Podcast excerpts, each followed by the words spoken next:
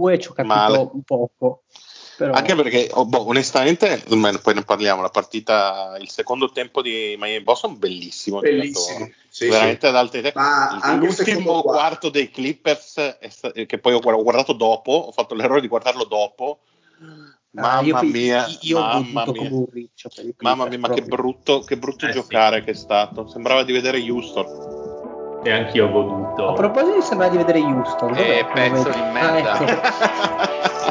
Resta connesso sul canale, sulla podcast tanto è free. Qui si parla di N B A, top player, M V P, di schiacciate tipo Neal. Resto in guardia Michael Kidd. Cambio vita, cambio mood, cambio stile, nuovo team. Rap game, collect game. A noi ci trovi sempre caldi, no fake. The Homies. Nella storia Barkley, sono in guerra con i Warrior. Proprio come Stephen Curry, gioco a fianco LeBron James. Top ten come Kyrie, one shot, Hall of Fame, Northside, tipo i Thunder. Playmaker, sto davanti come Tony Parker. Ho una media come Garnett, come Boston, come i Lakers. Io sto dentro nel mio posto, sold out come i Blazer. Noi campioni di ignoranza, qua si beve, siamo al nord. Quando schiaccio sfondo il vetro ti ricordi Michael. Luca De Oni sulla podcast, lascia stare poi la Fox online. Già sai dei campioni dei playoff. Questo è basketball,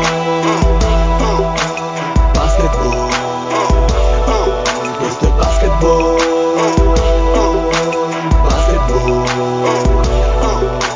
campioni, campioni, siamo campioni, campioni, siamo campioni, The Homies. Buonasera a tutti, benvenuti a questa nuova puntata di The Homies. Come vi sarete accorti, la voce suadente che state ascoltando non è quella del Dile, che stasera sta piccando. Preferito. Ha preferito, diciamo la verità, il vaginone al podcast. Non ci sentiamo di fargliene una colpa. Ah no? No, no, Ma... beato, be, beato lui che può, insomma. Io e Lorenzo pagheremo per certe cose. Parla, parla, parla per te, io ho una schiera di pretendenti alla porta che devo mettere il numero. Ma chi? La Angelica Lion, perdonami. No, non Celeste. Celeste Lion. Celeste, Celeste Lion. Però scusate, fatemi finire il giro di presentazioni. Allora, non qui con me, ma insomma nella sua umile dimora di Treppo abbiamo lo zio. Ciao zio. Buonasera a tutti. Insieme a lui, insomma, la, la colonna portante della Golden Age del podcast, il Pat. Ciao Pat. Oh, ciao Mario, e, e sono, ho piacere che mi presenti meglio di quanto mi presenta il Dile. Si vede ma che sei uno che ne capisce di Pat. Eh, ma guarda, te lo meriti Pat, te ma lo meriti. Scusa, ne capisce attimo. Anche di uomini, eh, tra l'altro. Ma quindi tutti i tuoi saluti mesti, tristi, sono dovuti a una presentazione non degna del tuo livello. Eh beh, ci sta, ma giusto che, è, è giusto che lui insomma riceva tutti gli onori del caso. Ricordiamoci che senza il Pat noi non saremmo qui oggi. No, infatti, eh, ma chissà anche quanti bambini a casa non sarebbero lì se non fosse per il Pat che ha incontrato le loro mamme. Poi abbiamo, avete già sentito anche la sua voce, il biografo ufficiale di Sam Cassell. Ciao Lorenzo. Buonasera, buonasera a tutti. Vorrei informare la cortese redazione che eh, per essere qua in orario, o quantomeno un orario decente, non sono passato in ufficio stasera. Quindi, aia, aia, quindi... sarà, non ne sarà contento Leddi. Quindi, cosa, quindi se, se a un certo punto non ti sentiamo, sappiamo. No, no, oppure se sentite altri rumori. Il famoso sciacquone di Torino. Esatto. E ultimo ma non ultimo nella vita, ovviamente a proposito di Sam Cassell, il Fede. Ciao Fede. Saluto a tutti, soprattutto alle tester deputate per il Covid, che anziché dire agli altri restate a casa, fanno entrare la casa in loro. Come? Mi sembra molto giusto, molto, sembra... inter- molto interessante, molto, sì, un argomento abbastanza... È molto, celeste, è molto Celeste Lion questo. Esatto, nome. Esatto. Prima di iniziare io ho un messaggio per tutti i nostri ascoltatori, quindi lo faccio andare, vi chiedo dieci secondi di silenzio, e è una cosa veramente importante. Prego. Spacciatori, clandestini e gente che non gira per venire. Senza fare un accidente. Ecco, spero si sia sentito. È eh, pochissimo, perché ma era... no, no, si è sentito fin troppo bene. Era il comizio, il comizio di oggi? Era uno dei comizi di oggi, quindi un messaggio forte per, insomma, tutta la società civile. noi appoggiamo, ecco, eh, i politici che fanno del bene anche in posti dove ce n'è molto molto bisogno. Detto questo, però, tra l'altro non qui... le grandi città, ma eh, le città di provincia, quelle, quelle Beh, un po' i veri centri urbani, i veri centri dove si vive la vita vera, diciamo. Anche un po' perché quelle... ricordiamolo che i The Homies sono sempre per il sociale, eh, ricordiamolo. Sì, sì, sì, sì, sì, soprattutto, so, soprattutto il Pat è una persona che ci tiene a certi argomenti delicati.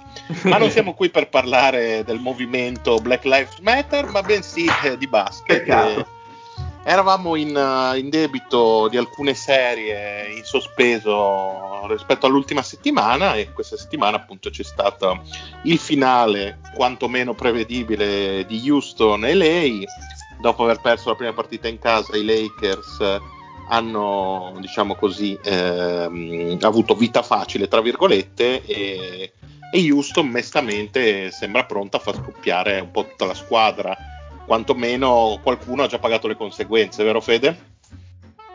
Beh sì, eh, io direi che sul prevedibile decorso, quantomeno sul finale, sul finale certo, dalla sul finale c'era sul, sul come dopo gara due, dai, di, anzi gara tre, sì, dai, sì.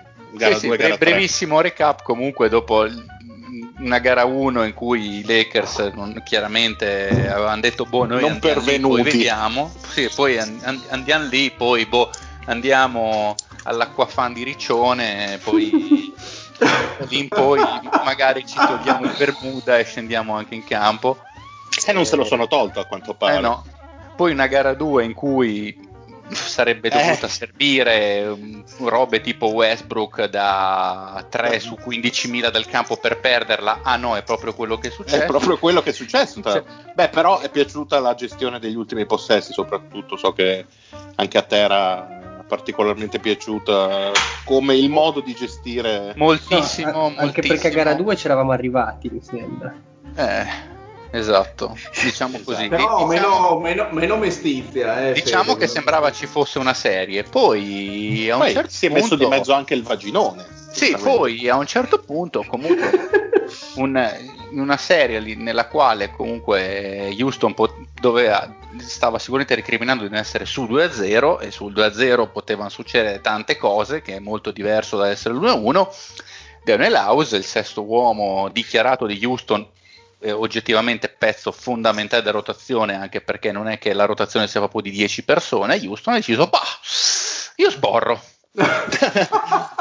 che in linea di massima come principio non è mai troppo sbagliato, però soprattutto per il Fede, tra l'altro. No, però diciamo che se sei The Homies te lo puoi permettere, non te lo puoi permettere perché non ci sono i soldi. La, però la colpa, la colpa è mia. Io ho condiviso su Twitter il video in italiano, non so come l'abbia capito, del tizio che dice l'importante è sborrare, e lui l'ha preso alla lettera, alla lettera un ma scusa troppo. Non potevi condividere il video del maestro bolognese che si fa il bagno al lago invece? eh infatti Avrei dovuto condividere quello, magari Daniel House avrebbe imparato come si caga nel Savena. Ma stiamo andando un po' troppo in deep lore, quelle cose. Sì, effettivamente, un po' troppo. Comunque, fatto sta che eh, oggettivamente Los Angeles, una presa dopo l'altra, stava iniziando a prendere le misure a Houston, e questo era evidente. Comunque, eh, resta il fatto che dopo che si è andato via a Capelà, cosa che era comunque giusta da fare, perché per far funzionare tutta la baracca serviva un, un altro tre and D di livello, si è perso ovviamente un pezzo di gioco, nel senso che Houston ovviamente può variare poco il gioco, e quindi pian piano, quando le squadre hanno abbastanza talento, riescono pian piano a capire un po' come riuscire a, contrattare, a contrastare l'attacco di Houston ancora più che, che la difesa. Poi ci si mette, come detto, Westbrook, che stava giocando oggettivamente malissimo, secondo me peggio di quanto non avesse giocato tra l'altro il turno precedente, che sembrava un po' meglio. Sicuramente ha avuto effetto anche il, il suo infortunio. Comunque Westbrook è stato fermo circa tre settimane per uno stiramento eh, alla gamba destra. È chiaro che per uno che già ha un tiro e vive di atletismo, gli, gli, ti giocando ogni due giorni la gamba destra, cioè esatto, giocando ogni due giorni, proprio quelle cose che direi che si può tranquillamente dire che, che, che è sicuramente qualcosa che comunque ha avuto effetto sulla sua performance. Detto questo, puoi anche giocare un po' meglio di così, non tirare sette triple in gara due. E io ritengo comunque, anche se adesso, visto il risultato finale con le due ultime partite che non sono esistite, tra l'altro io ammetto tranquillamente di non avere visto gara cinque, perché mi è, visto, mi è bastato vedere metà di gara quattro per dire che la serie era finita e non c'erano altri spunti, altri spunti tecnici. La serie secondo me c'era, e ripeto, Houston ha da recriminare di, es- di non essere andata avanti due a zero, perché secondo me era la squadra che tecnicamente dava un po' più fastidio ai Lakers. Chiaro che quando hanno iniziato soprattutto a trappare Harden, e lì ci doveva essere qualcun altro che step-upava, oltre a Gordon, che normalmente Gordon è il sesto uomo che ti cambia le partite, però deve essere l'uomo in più di una base forte, e alla base forte ci doveva essere Westbrook, e quello invece è diventato un giocatore a detrimento di Houston. Anche perché proprio su quel discorso del trapping lì, cioè Harden non aveva mai uno scarico pulito veloce, cioè nel momento in cui anche accennavano il raddoppio, Harden era costretto a subirlo perché non aveva mai l'uovo subito in no. visione, pronto subito eh, per sì. e lì, lì proprio gli ha mandato in tilt tutto l'impianto. Ah, assolutamente, assolutamente. Poi lì, oh, tra, tra l'altro, Westbrook mi ha detto ha giocato una pessima gara due. Se, secondo me, se D'Antoni non avesse rimesso in campo appunto Westbrook a metà del quarto quarto, ma avesse tenuto House, che era ancora in, ancora in presborrata, che stava, aveva fatto un'ottima partita, probabilmente saremmo stati comunque due a zero nonostante tutto e tutti, e da lì ma... poi te la giochi, poi la perdi comunque perché quello sborra e poi è finita. Fede, e, ma a prescindere da cioè, eh, quanto ha pesato poi per la gara, gara tre, gara quattro, quelle successive, l'assenza di Daniel House, e quanti invece sono oggettivamente i meriti dei Lakers per, uh, per aver passato comunque quattro a uno la serie, certo. e non uh, cioè in cinque partite, non in sei, non in sette, certo. per intenderci. Aspetta, io mi, coll- mi collego anche alla domanda dello zio che volevo fartela, quindi visto che è in tema, sì. È normale che in una semifinale di playoff una squadra come Houston, che parte da contender, si debba legare così tanto a un giocatore come Daniel House? Mm. Che comunque è un giocatore marginale. Rispondo, rispondo a entrambe le domande. Ma, no, no, vabbè, diciamo, rispondo a entrambe le domande. Diciamo le cose come stanno, però, Fede, nel senso, ah. cioè, tipo quattordici giocatori di Houston sono usciti da, queste, da questi playoff proprio una coda tra le gambe, ma Daniel House è uscito da re.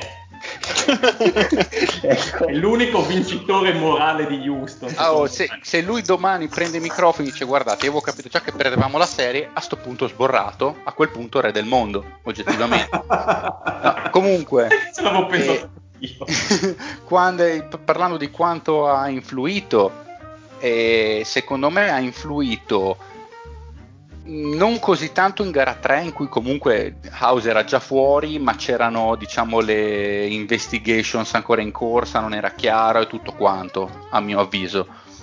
E, e infatti gara tre in realtà fino al quarto quarto è stata abbastanza in, in palla la partita, anzi Houston era andata addirittura avanti verso la fine del terzo quarto, quindi c'è stata partita vera assolutamente, e negli ultimi cinque sei minuti che poi i Lakers erano andati un po' avanti, anche perché a quel punto Houston giocava veramente in sei, non sapeva chi mettere in campo, visto che erano già, già erano in sette, mancava House che dava comunque i suoi venticinque minuti, a un certo punto si vede sulla lunga distanza. Detto questo, secondo me invece in gara quattro e in gara cinque lì veramente ha avuto grande effetto.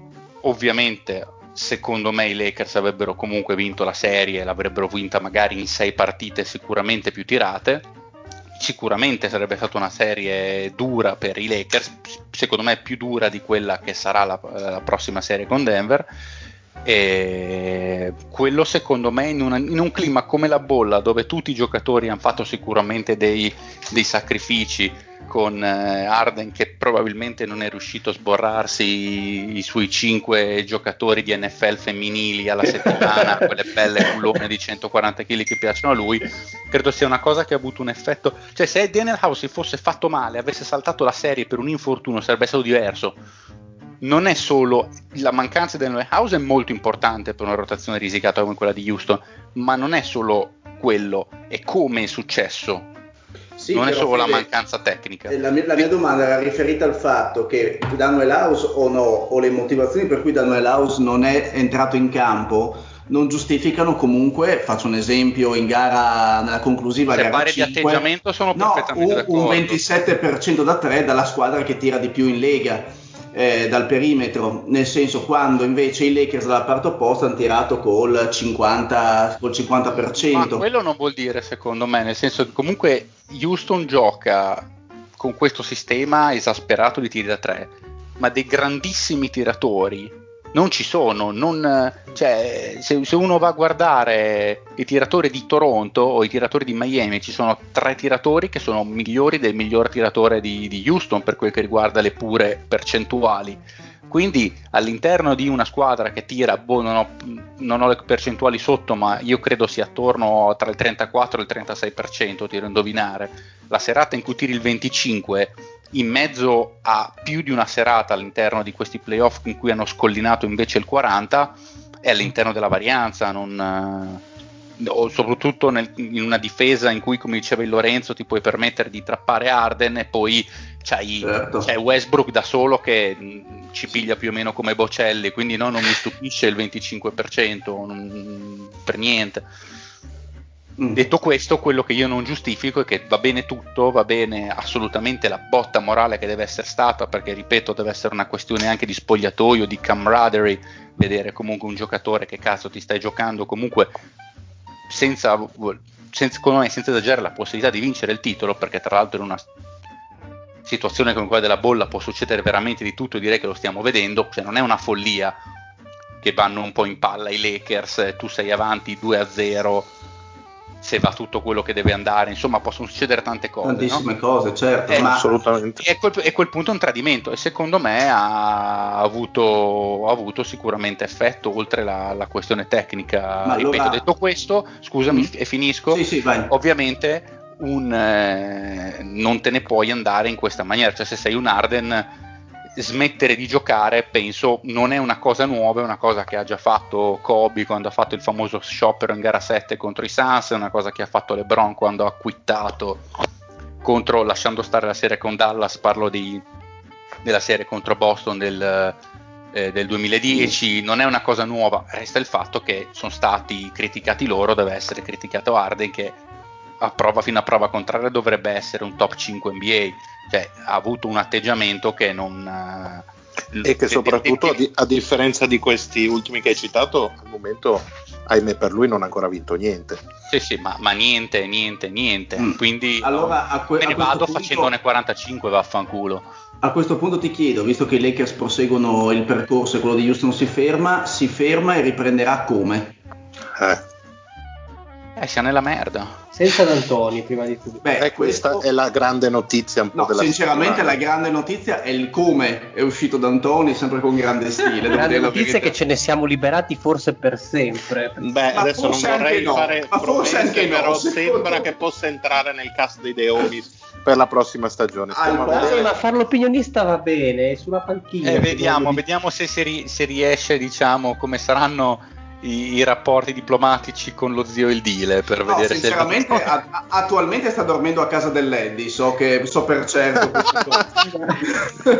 È stato visto dormendo in una... Comunque io lo dico adesso, secondo me come va a finire, facciamo un'altra stagione perché non puoi fare diverso e poi dopo secondo me si ricostruisce, si cede Harden, si cede la qualunque, la mia opinione è questa qua. Cioè, secondo me ma, dopo la prossima stagione ma anche sai che posso essere d'accordo. Io Fede facevo sta considerazione qua così nelle mie sì. varie recuperazioni folli. A sto punto te che profilo vedi bene insieme ad Harden?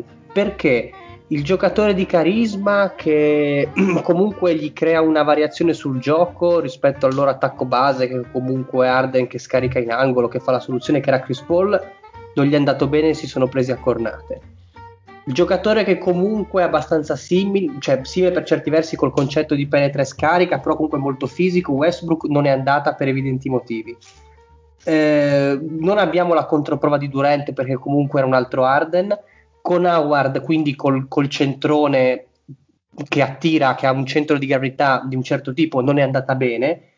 Quindi qual è il profilo a cui accoppiare bene un Harden? Eh, non, diciamo che hai un po' mischiato due, eh, due questioni, il punto di vista tecnico e il punto di vista caratteriale. Sì, no, eh, no, esatto, perché secondo me comunque vanno di pari passo, cioè perché comunque eh, devi far coesistere la tecnica e lo spogliatoio. Certo, come vedremo qui. Dal punto di vista tecnico Chris Paul era sostanzialmente perfetto. Ora ma, io ma non so di, di chi sia di più la colpa per ciò che è successo al rapporto tra Chris Paul e James Harden. Io immagino che la verità sia nel mezzo e mi pare di aver capito che Chris Paul abbia malgradito il fatto che Harden sia preso troppi tiri nella gara sei dell'anno scorso, che ha decretato l'uscita dai playoff di, di Houston. Quindi comunque sicuramente Harden delle sue colpe ce le avrà, e anche grosse, e comunque i suoi limiti caratteriali sono abbastanza Eh, evidenti da questo punto di vista, tant'è che siccome si è andato a prendere anche un suo amico, perché uno per cui dici boh, se dal punto di vista caratteriale ci sono questi limiti, proviamo invece ad prendere un giocatore che ha dei punti di, di, dei limiti tecnici, vediamo se si smussano quelli, ma che almeno Harden ci si trovi bene con lui. Comunque sì, non, non è facile. Non so, Anthony Davis ci si potrebbe trovare bene, non lo so. Il fatto eh, è che eh, soprattutto, eh, no, certo. no, soprattutto secondo me ha senso, eh, tu parlavi eh, nel giro di un paio di anni questa squadra ha lavorato così tatticamente nelle ultime stagioni, certo. eh, dovrebbe cambiare in qualcosa, cioè ha dimostrato che questo modo di giocare non è vincente. Eh, ma come eh, d'accordo. Zio, devi cacciare Morey, devi cacciare alla base, perché lui eh, vuole giocare così, dovrebbe, per... dovrebbe cacciare il, il, l'owner prima di tutto, forse. Sì, ma no, ma l- l'owner forse adesso non è, cioè adesso non c'entra molto. Beh, no, no, tu caccia, nel tu senso caccia che l'owner che se voleva andare in luxury, esatto. I soldi per fare qualcosa di meglio c'erano, tu la fai, cioè, fare che cacciare tu, tu l'owner stesso, tu stesso Fede settimana scorsa hai detto che eh, se la serie eh, fosse finita male per Houston sarebbe stata comunque una stagione deludente, giusto? Me lo confermi? E allora non mi ricordo se ho detto esattamente questo. Di sicuro se fosse finita male come è finita adesso, sì, senza alcun dubbio al mondo. Se fosse finita con sei sette gare tirate e perdi contro okay. la squadra Quindi... più forte, perdi contro la squadra più forte. Così come è finita, con lo spogliatoio a pezzi e tutto il resto, sì, con Harden che non ha neanche dimostrato okay. di dire vabbè ho perso però vado via facendo quaranta di media, sì. Così okay. quindi, quindi comunque così come è strutturata la squadra non è una squadra vincente, così come è strutturata, ma però è diverso dal dire lo stile di gioco. No, non, lo stile non di è, gioco era quello, diciamo, anche così non, è, eh, no, non porta decisamente dei frutti, mettiamola così. Allora, da questo core qui non è più possibile di vincere il titolo, secondo me, a meno che non tiri fuori un coniglio dal cilindro che io sinceramente non riesco a vedere, perché P J Tucker ha trentacinque anni, perché Westbrook è oltre il suo prime decisamente, eccetera. Gordon ha trentadue anni, va per i trentatré o quelli che sono, e quindi diciamo che questa squadra aveva boh, tre anni di, di finestra, sono passati, e d'ora in poi è in declino, mi sembra abbastanza evidente. Ok, quindi il quindi prossimo anno è un un passaggio. Sì, sì, è... dipendentemente, cioè dip- dipende anche da, da chi prenderanno la guida tecnica, probabilmente. Ecco, io, eh, io lì ho sentito dei discorsi che dicono ah, finalmente Morey può prendere un allenatore che giochi a mo- al, al, suo, al suo modo. Ma cioè, quello che ho pensato io esattamente cosa ha fatto eh, in esatto, è quello esatto, che ho pensato anch'io esatto. Ho detto ma D'Antoni mi sembra che fosse il, il, la, l'apostolo sceso in terra di Morey, cioè proprio la cosa che più si avvicina alle sue idee di gioco, quindi non so che cosa vogliono vogliono di più questi opinionisti, però vabbè, no, vediamo. Ma, ma tra l'altro il sistema di Houston era molto più difensivo che offensivo, ci tengo a dirlo questo, perché alla fine in attacco era alla fine il sistema che giocano tante altre squadre, semplicemente tagliato in base al tipo di giocatori che hai, ma i concetti offensivi non è che siano diversi da quelli dei Bucks e quelli dei Rockets, solo che lì hai Antetokounmpo, giochi in una maniera più sulla transizione, e qui hai Harden che è un grandissimo giocatore di isolamento, giochi più sull'isolamento, ma più o meno e, e, e, e difensivamente era rivoluzionario, comunque diverso da tutti, con nessuno più alto di sei e sette, cambiamo su ogni singolo pick and roll, era, era quella la, la grande cosa di Houston che la rendeva particolare, secondo me, cioè, perché offensivamente sono due anni che Houston non è rivoluzionaria, lo era nel duemiladiciassette. Eh, esatto. Forse duemiladiciotto. Ma anche perché stanotte tutto il supplementare Boston l'ha giocato con Tatum da cinque, eh, quindi, voglio insomma... dire, certo. perché, perché appunto, scusate, Boston come gioca alla fine, come eh, assolutamente. Adebayo ringrazia, eh, che sì, però Madonna, ne parliamo più tardi. Bene, a parte direi che Adebayo si, si conferma persona che nella sua vita si è fatto tante seghe, perché in un mondo normale quel polso lì si strappa in diciotto pezzi. Eh, infatti, quella stoppata potete farla tu e Adebayo, sostanzialmente mi stai dicendo. Io anche di sinistro, anzi io anche di destro, visto che lui l'ha fatta ah, perché di sinistro, l'ha fatta di sinistro. Bene, direi che invece perché il, perché su... il Fede no. ha delle ginocchia fragilissime, ma dei sì. polsi d'acciaio, ricordiamo. Ma di, di titanio... Ecco. Giusto, giusto per chiudere la chiudi, chiudi Fede che prendiamo oltre. Sì sì sì certo, secondo me l'anno prossimo anno di transizione, poi dopo ditemi voi se siete d'accordo, secondo me questa squadra vita, perché come P J Tucker arriva oltre l'impianto difensivo che ripeto che può essere la base di Houston l'anno prossimo, esatto, va a morire. Ma così, co- così come Gordon, comunque sì, anche sì. lui fisicamente sì, avrà trentadue anni, ma mh, diciamo che il suo fisico porta i segni per un'età maggiore, un chilometraggio maggiore. Comunque mi sento di dire guarda... che a meno di cose folle è abbastanza, secondo me, abbastanza finita a questo punto. Penso che magari possono anche vincere cinquantasei partite l'anno prossimo, perché si trovano bene Westbrook e, e Harden di nuovo, fanno una per la regular season basta. E poi, e poi ciaone, a meno che, ripeto, non facciano cose di cui io non, non riesco assolutamente a immaginarmi. Vediamo anche tra dodici mesi. Westbrook chi se lo piglia, nel senso ormai ti eh, eh, eh, la eh, eh, eh, sento puzza di una squadra della allora, costa. Ho già, vi- ho già visto che sono già pronte le, le offerte per Chris Paul, però va bene. Ma no, scusa, no, ma noi prima vi diamo questo, noi, vi diamo, noi, noi ve lo diamo Westbrook. venti, venti, si parlava di ventidue ventitré milioni all'anno per Van Vliet, l'offerta. Sì, ma casa, anche lì, anche lì adesso in, c'è in da discutere con i tifosi di New York che dicono ah no, i soldi a Van Vliet vanno dati per generare cultura, perché comunque sono questi giocatori che poi ti attirano i grandi free agent. Ma sì, chi? Van, Van Vliet? Vliet? No, preferisco non far nomi, lasciamo stare. Ma Van comunque Vliet, tutto sì. questo parlare di Westbrook, ma Westbrook è stato nei, nel quintetti N B A, nel terzo. Quindi, ma, beh, il che dimostra la valenza, sì, sì, la valenza sì. di questi premi ogni tanto. Kobe Bryant è stato a quanto? tredici quintetti difensivi, quindi su via. Eh, ma qui ci sono grandi esperti che hanno valutato che Westbrook è un giocatore top. Tu l'avresti dato all'Andre Robertson il terzo quintetto, giusto? Io glielo avrei dato al Jamal Murray. No, scusa, ah. non ha il feticcio per il Dort lui adesso? Ah, cazzo, dovevano darlo al Dort il quintetto. N B A, è vero. Giustiss- giustissima osservazione. Bene, direi che su Houston abbiamo detto tutto. Gli avversari della serie erano i Lakers, ma insomma della parata ormai pronta a Los Angeles per il titolo, penso ne parleremo dopo. Facciamo ancora un passo indietro la serie del precedente turno.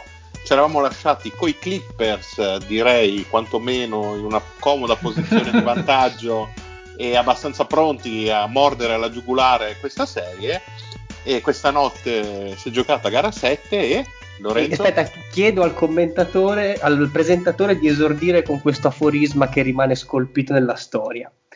Il fallimento è la Bibbia, è calpestare chi, chi è già a terra, è la regola numero uno dello sport. Questo l'ha detto sicuramente un grande uomo, un grande pensatore e un grande... Entrate nel gruppo testa da palla, da era Mahatma Gandhi se non sbaglio. Era, era no, però era, posso dirvi che è un discepolo della scuola di Thatcher. Ah, eh, il... non posso dire altro. Ah no, il, il Mahatma Gandhi, scusa. È il Mahatma Gandhi, esatto. Nelson Pantela. Eccolo qua. Non facciamo nomi, però è presente, quindi poi vedete voi a chi, insomma, a chi riferire questa frase. E insomma questa gara sette è... ma fa, fa, tirando un po' le redini era una serie che consideravo morta, infatti non so se vi ricordate, ma spero anche, anche i Clippers lo, lo avessero fatto, ma evidentemente anche loro insomma, ma più che altro non so se vi ricordate la, la settimana scorsa, scorsa un po' l'imbarazzo nel parlare di questa serie perché nessuno aveva così del materiale interessante da portare, perché era cos'era sul tre a uno comunque era tre a uno, tre a uno, sì, sì. No, però se posso fare una piccola chiosa, poi eh, poi mi sono sempre espresso in maniera critica sul gioco del, dei Clippers, se lo sapete, sul fatto che eh, difensivamente non erano, secondo me, questa grandissima non avevano questa grandissima intesa o questa grandissima intensità difensiva, e, e non, mi sono, non mi sono piaciuti nel, in tutta Beh. la serie dei playoff, l'ho detto, e, e poi alla fine è, è successo è successo che Denver ha recuperato dal tre a uno con Utah e ha recuperato dal tre a uno con i Clippers. Eh, sicuramente meriti di Denver, ma anche secondo me diversi dei meriti dei Clippers, molti per dei meriti. Quanto riguarda l'aspetto difensivo dei Clippers, secondo me è una, è una cosa che è uscita anche oggi sul gruppo Telegram, un argomento che magari noi l'abbiamo preso un po' più alle, alla leggera, no? Questa antipatia dei Clippers, secondo me, eh, perché c'è stata una forte presunzione soprattutto nei uh. propri mezzi a livello difensivo e anche parzialmente a livello offensivo, nel senso, noi siamo degli ottimi difensori singolarmente, diamo quelle scasate sia in attacco che in difesa a frutto di fisico e talento e le portiamo a casa magari col minimo sforzo, eh, però hanno tirato talmente tanto la corda che poi alla fine eh, si è inceppato del tutto l'attacco. Io questa notte ho visto mh, l'ultimo quarto del, appunto, di gara sette, ed è stato veramente un uno contro uno continuo, una forzatura continua, una quantità di tiri sbagliati eh, impressionante, un non giocare di squadra che mi ha veramente lasciato di stucco, anche perché venivo dall'aver visto gara uno tra Boston e Miami, dove entrambe le squadre anche eh, nei momenti decisivi facevano viaggiare la palla. Mm. Ne parleremo. Mario, ti, ti, ti do questi dati.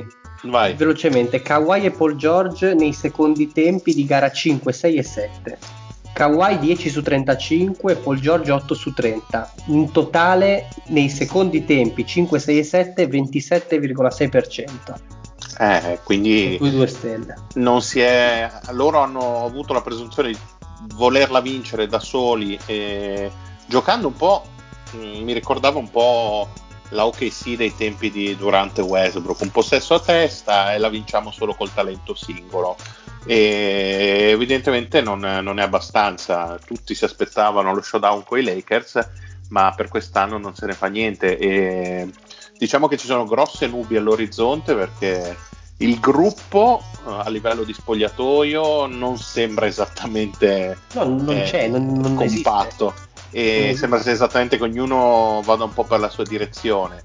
Eh, diciamo che avere dei personaggi come Morris, eh, come lo stesso Beverly, Eh, non aiuta. Eh, la posizione di Doc Rivers è quantomeno sospetta, nel senso che eh, lui comunque è sempre stato un players coach e sembra appunto che sia stato confermato, quindi anche per la, secondo me è una sì. scelta quantomeno discutibile. Magari ditemi voi cosa ne pensate, quanti avrebbero optato per uh, magari provare un cambio di allenatore, fermo restando che la squadra bene o male è, beh, allenatore, qualche allenatore c'è tutto sommato, anche perché se devi continuare con questo non gioco, io a questo punto veramente preferisco un allenatore con minor palmarès, ma che possa provare a dare delle idee vincenti e che possa portarmi al titolo, perché il talento ce l'hai e sì. lo avrai per i prossimi anni, visto che comunque sei bloccato, eh, non hai una scelta nel, nel giro dei prossimi sette anni, eh, le tue stelle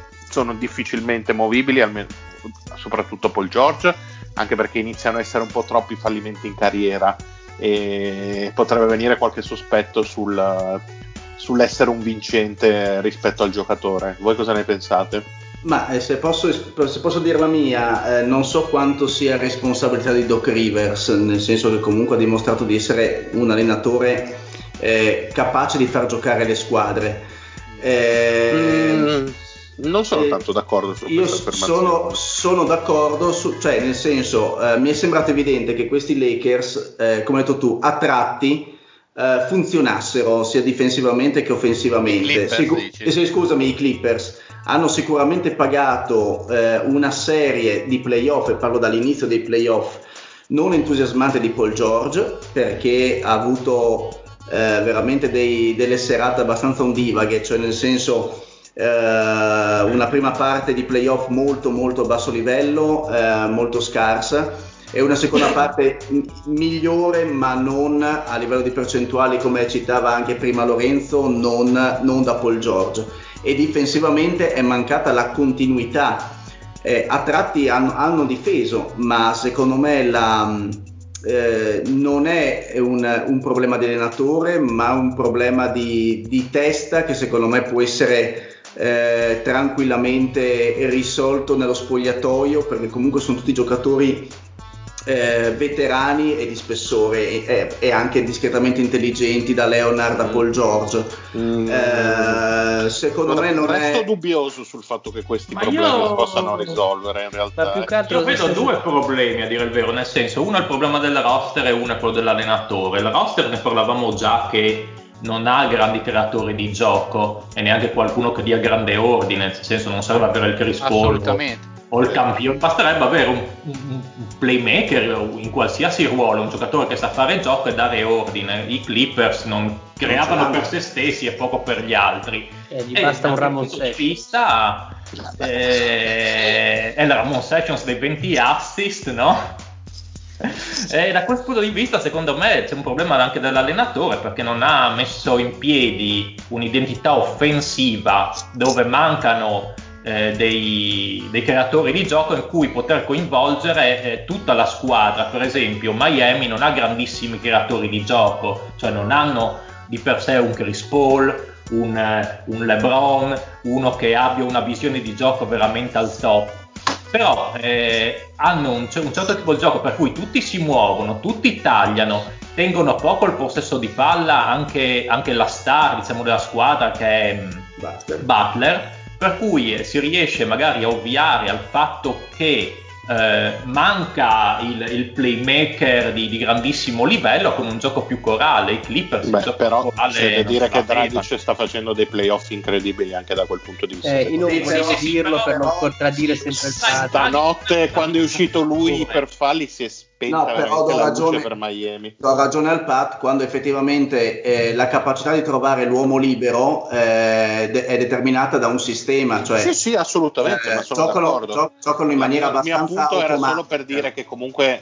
magari bisognerebbe dare anche un po' di credito al Dragic di questo sì, periodo, perché sì, veramente per me al momento è l'M V P da part- per, per quanto riguarda Uh, per quanto riguarda Miami, perché è un giocatore dopo. importante. Ma quante cose parleremo dopo? Quanto deve Tutte. durare ancora questa puntata? Mannaggia, Ma ne parleremo dopo a microfoni spenti, intendevo. Ah, ok, va benissimo. Ma io sui Clippers, secondo me ci sono stati due problemi fondamentali, eh, per riprendere un po', per eh, ampliare un po' il discorso che facevate prima. Ampliando il discorso difensivo, e hanno dimostrato di non essere un gruppo dal punto di vista proprio della comunicazione. Questi non si sono mai parlati. In gara sei e sette si è visto chiaramente quando eh, i, i, i Nuggets hanno attaccato sessanta volte pick and roll con Jamal Murray e Jokic a bloccare. Short roll di, di Jokic arrivava un raddoppio che non era un raddoppio organizzato, ma era un raddoppio come per dire: ah, Jokic c'ha la palla, io che sono forte in difesa, sommaccio, sono sono il meglio di tutti, vado a strappargliela. Però inevitabilmente se lo fai con, eh, con Gobert magari può, può avere, che ne so, i suoi vantaggi, perché Gobert non ha la visione di gioco di Jokic. Jokic invece ti punisce, perché se non fai un raddoppio sistematico, non fai un raddoppio eh, con, eh, con cervello, quindi eh, gestendo bene la situazione di inferiorità numerica sul lato debole, Jokic ti va a pescare il tiratore, e i Nuggets hanno fatto valanghe di canestri proprio dal lato debole da tre punti, ed è lì che hanno scavato soprattutto il solco, il solco di gara sette. E poi soprattutto questa è una squadra senza mordente, cioè dal, dal più diciassette sono naufragati come il Titanic, e questa è un po' la differenza che si è vista con i Lakers. Ma in I tutte Lakers... le ultime gare loro hanno comunque hanno, hanno, hanno, hanno dilapidato. Ma perché? Perché comunque i Lakers in queste, in queste dieci gare di playoff che hanno fatto, secondo me, dal mio punto di vista, pur essendo meno profondi, pur avendo meno talento nelle seconde linee, hanno dimostrato di essere più gruppo, perché comunque quando Houston ti rimonta a venti punti e va sul meno cinque, LeBron eh, ha fiducia in Caruso, gli passa la palla per la tripla e Caruso gliela mette, e i Lakers azzoppano completamente le velleità di rimonta dei Rockets. Questi si sono fatti riprendere inevitabilmente, anzi hanno, hanno accusato quelli che erano i due giocatori che dovevano essere un po' il barometro, quelli che dovevano fare veramente la differenza, forse ancora più di Kawhi e Paul George, che, erano, che sono Harrell e Williams. Hanno accusato un calo di forma scandaloso perché si sono presentati dopo la bolla in una condizione oscena. I Lakers invece comunque come gruppo hanno fatto fatica a ingranare, hanno tirato male le prime partite, però come gruppo sono usciti da questo momento e di gruppo, esaltando quelle che erano le due qualità, i due singoli che avevano, sono riusciti a vincerla. Questi sono morti e sepolti da singolarità, da, danno squadra praticamente. E lì comunque ne parlavo oggi anche con mio cugino, che lui segue tangenzial- tangenzialmente il basket, mi viene da pensare che questo Kawhi comunque sia un leader tecnico fenomenale, ma non è un leader emotivo. Non è, magari uno dice eh Tim Duncan comunque non si faceva vedere fuori dal campo, però in spogliatoio si faceva sentire. Uno poteva pensare lo stesso di Kawhi. Kawhi è uno che in questo caso non mi dà l'idea, perché a Toronto ha vinto perché lo spogliatoio magari glielo faceva Lauri, perché c'era Van Vliet, da, c'era Van Vliet, eh, vabbè, è un bel motivo per dargli i soldi, e probabilmente perché a Toronto non c'erano le stesse aspettative né eh, eh, forse la, la scontatezza che questi Clippers dovessero vincere qualcosa. Ma no, ma secondo me è più un discorso che a Toronto e a San Antonio lui doveva solo fare canestro, non doveva preoccuparsi dell'aspetto psicologico del gruppo. C'era qui anche che un comunque... allenatore che si è rivelato essere della Madonna, poi ovviamente eh, sì, che ah, possa anche, anche esatto. quello. Qui invece che, che doveva gestire tanti aspetti, il Williams che ti va a puttane poco prima di entrare nella bolla e quindi si deve fare il periodo. Ma è un tema ricorrente però questo, eh, quindi... eh, vedi? L'Harrell che ti entra anche lui quindici giorni dopo non si sa per quale motivo, quell'altro cretino che ci ha scritto Education Reform sulla maglia e poi si prende con qualsiasi cosa che respiri, Beverly che invece che pensare ai fatti suoi si attacca con Doncic, Porzingis, tutta la gente.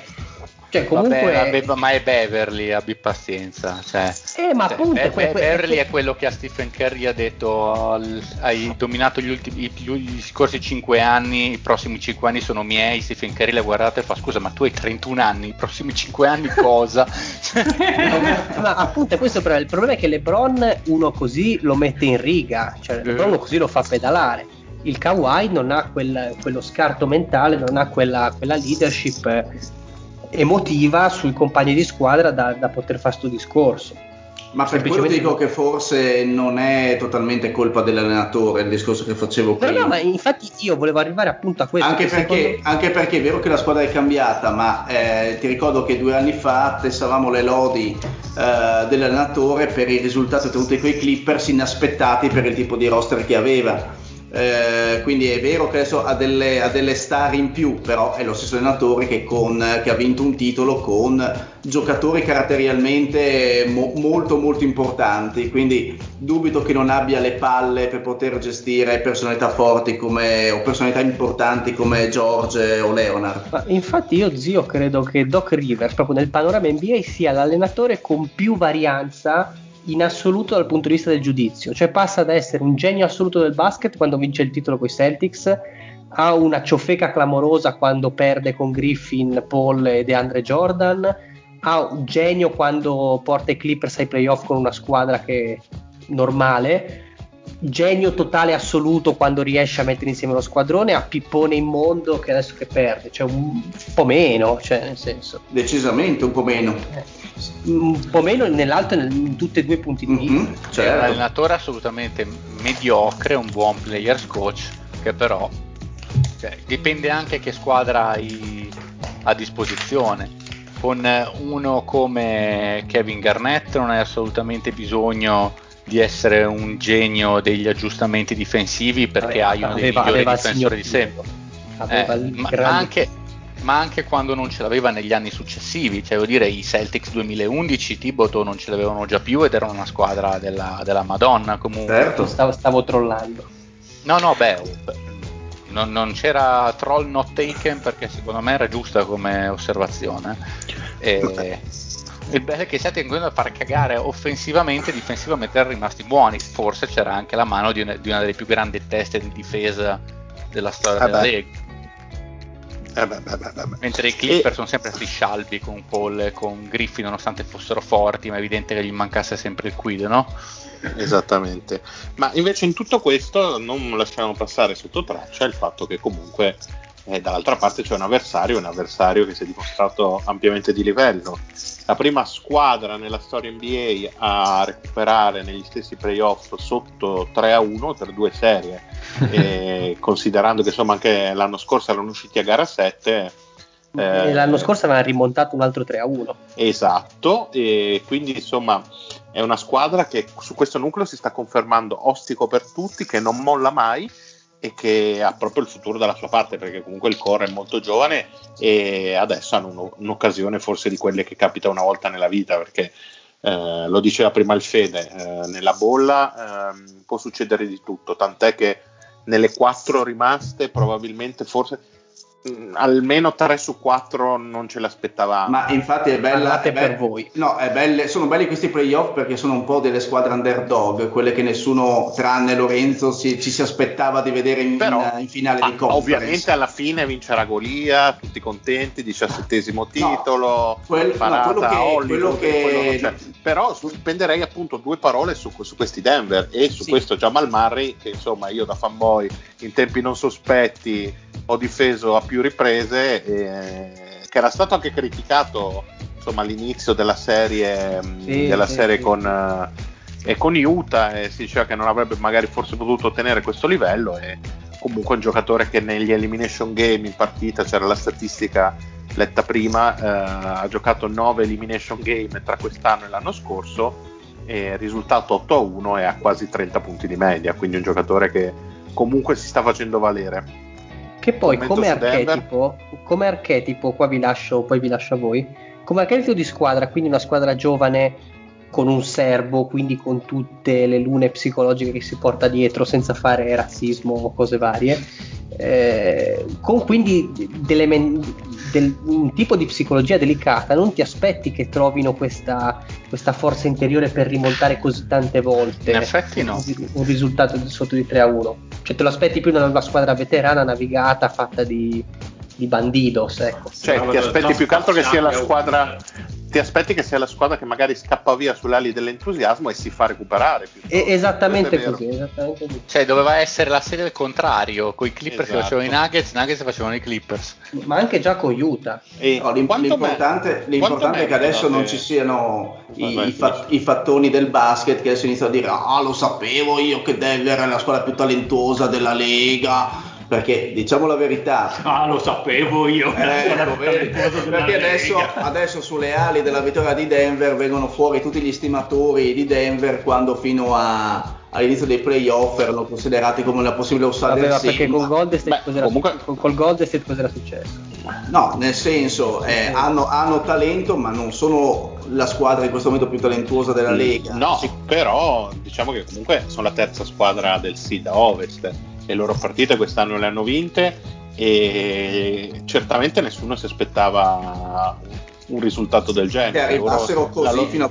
la certo. loro stagione è ottima, ma loro è un progressivo crescere dall'anno scorso a quest'anno, già i risultati lo dicono, e nel prossimo anno sicuramente, tenendo questo nucleo a cui hanno aggiunto quest'anno un Michael Porter che magari dall'anno prossimo potrà essere inserito ancora meglio, insomma, potranno sopperire alla mancanza di Millsap con qualche mossa sul mercato, ma bene o male il, il nucleo giovane questo è per i prossimi anni, sono una squadra da tenere veramente in considerazione, anche perché abbiamo visto che le gerarchie si fa presto a ribaltarle, e comunque LeBron quest'anno fa trentasei anni e non ci sono grosse dinastie all'orizzonte. Esatto, no, non ci sono grosse dinastie, perché comunque anche i Nets, che insomma dovevano spaccare il mondo, stiamoli a vedere l'anno prossimo. I Warriors sono un grosso punto di domanda. Hai questi Lakers, ma appunto vai a giocarti magari tra due anni eh, dei playoff in cui LeBron è più vicino ai quaranta che, che ai trenta, quindi insomma eh, tutto tanto di guadagnato per loro, tutta esperienza sul campo, e anche perché le squadre giovani tendenzialmente passano tanti anni in rebuilding a, a tankare, loro hanno già un paio di discrete esperienze ai playoff che non possono che fargli bene, anche perché per esempio Murray e Jokic, partite di questo livello conteranno quando quando magari anche loro potranno giocarsela sul serio, perché io comunque penso che i Lakers avranno tutto sommato vita facile, anche perché secondo me non c'è nessuno che possa marcare Anthony Davis, ma veramente nessuno, e, e quindi penso possano aver vita facile, e LeBron onestamente ne ha viste troppe per, per insomma, esatto. E io vorrei il vostro parere invece, perché non ne parla veramente mai nessuno, ma a questo punto spendere due parole per Coach Malone, che tutto sommato ma... qualche merito sulla crescita di questo gruppo, mannaggia a noi anche quando l'abbiamo lasciato andare, insomma, ce l'avrebbe. Ma io adesso volevo dire una cosa che forse va leggermente in controtendenza con la tua domanda. Allora non dirla. Ma no, vabbè, no, così un pensiero, vediamo, vediamo se, se, se vi ritrovate. Che non è per sminuire Denver, ma per gettare ancora un po' di fango, un po' di guano addosso. E eh allora vai, vai pure, fai bene, dai. Che, allora, comunque il discorso è che comunque Denver non è che abbia fatto degli aggiustamenti, delle variazioni tattiche così mirabolanti da dire cavoli, i Clippers non, sono saputo, non hanno saputo rispondere a, questa, a questo aggiustamento e quindi non ci hanno capito più niente. Denver secondo me è stata molto lineare nella serie con il suo gioco. Magari hanno migliorato o peggiorato le percentuali da certe zone del campo, però non è che hanno fatto vedere cose tanto diverse in sette partite, hanno avuto uno spartito sempre uguale, sempre regolare. I Clippers sono andati progressivamente calando, quindi mi viene più da dire che non è tanto Denver che l'ha vinta, ma quanto i Clippers che proprio l'hanno buttata al vento. Questo non voglio dire che Malone ha fatto un pessimo, non ha fatto, non ha fatto un buon lavoro, perché comunque anche lì devi lavorare sulla mente di persone, di ragazzi giovani eccetera, però dal punto di vista sul campo il discorso era facciamo, facciamo ricevere a Jokic nel contesto più comodo possibile, eh, sfruttando anche magari delle idee un po' discutibili che avevano i Clippers di mettergli Kawhi addosso nei possessi decisivi, che magari potevano metterlo sulle linee di passaggio piuttosto che in marcatura diretta. Comunque vabbè, quello è un altro discorso. Mettiamo Jokic nel contesto migliore per ricevere, da lì vediamo che cosa ci crea. Va benissimo, hanno vinto, però comunque questi non, è non sono dei concetti tattici così mirabolanti, ecco, questo è il mio pensiero, senza sminuirli, hanno vinto loro, quindi bravissimi loro. No, poi diciamo che quando, vi, quando, vi Denver, scioccato, no, quando Denver gioca, riesce a giocare a sua maniera, quindi eh, con passaggi molto veloci sul perimetro, spostando le difese, grazie soprattutto a Jokic, Eh, diventa una squadra difficile da marcare. Se poi trova anche le serate positive dal tiro da tre, eh, è dura, è dura, e potrebbe essere questa forse una delle chiavi anche contro i Lakers. Eh, diciamo che effettivamente l'attacco, la parte, la parte dell'attacco dei Denver non è poi così eh, complicata o fatta di schemi così così complessi, perché comunque tutto passa da, dalle mani di Jokic, o molto dell'attacco passa dalle mani di Jokic, e quando riescono a, a sbloccarsi e un po' andare anche sull'onda dell'entusiasmo, quando riescono a creare fluidità diventano, diventano temibili, questo è, è chiaro. E poi Murray ha libertà di, ha libertà di uccidere, nel senso Eh, palla in mano, è un giocatore veramente pericoloso quando ha queste serate. Però il gioco è abbastanza lineare, nel senso gioco perimetrale, scarico sull'uomo, sull'uomo sul lato debole e, e veloce circolazione. Quando questo gli viene sono, sono pericolosi molto. Bene, se non avete altro da aggiungere su Denver, eh, andrei ancora con l'ultima serie che avevamo lasciato indietro, ma solamente per un po' eh, dire addio ai campioni in carica, Toronto, che mestamente in gara sette ha concesso l'onore delle armi anche, contro, anche troppo, anche troppo dai. Eh sì, contro Boston, e, e quindi abdica. Un pensiero sulla stagione di Toronto? Pat, tu che voglio sentirti no, flammare un po' contro Stefano Grossi. Ma secondo me hanno fatto il giusto, nel senso, tanti penso che anche a inizio stagione è partito Kawhi, si sentiva dire ah finiti senza Kawhi bla bla bla, ma alla fine hanno fatto quello che dovevano fare, questo gruppo, sono arrivati alle semifinali, sono usciti in sette, non, non vedo niente da recriminare, nel senso magari ecco potevano giocarsela un po' meglio quella semifinale, ma c'erano dei limiti rispetto a Boston e Allora, che abbia me... vinto la squadra più forte secondo me ci sta, nel senso che comunque è un risultato in sette partite un po' bugiardo, figlio sì, anche, un insomma, po' bugiardo. Del, del, insomma, sostanzialmente c'è quel tiro di Anunoby che droga un po' il risultato finale. Boston ha dato la sensazione comunque di averne di più per tutta la serie, però sono veramente d'accordo col Pat, era difficile chiedere di più a questi, a questi Raptors e um, si può fare giusto un appunto su Siakam nei playoff, però io non mi sento neanche di tirargli la croce addosso, perché dopo quello che aveva fatto l'anno scorso per la prima volta in questa stagione doveva essere lui la stella conclamata e non è facile passare in due anni dall'essere un giocatore nel sommerso N B A a essere mh, la prima opzione offensiva di una squadra che insomma, ma magari non lo sarà mai, cioè, non lo sarà mai, certo, quindi non sento neanche di dargli grosse colpe.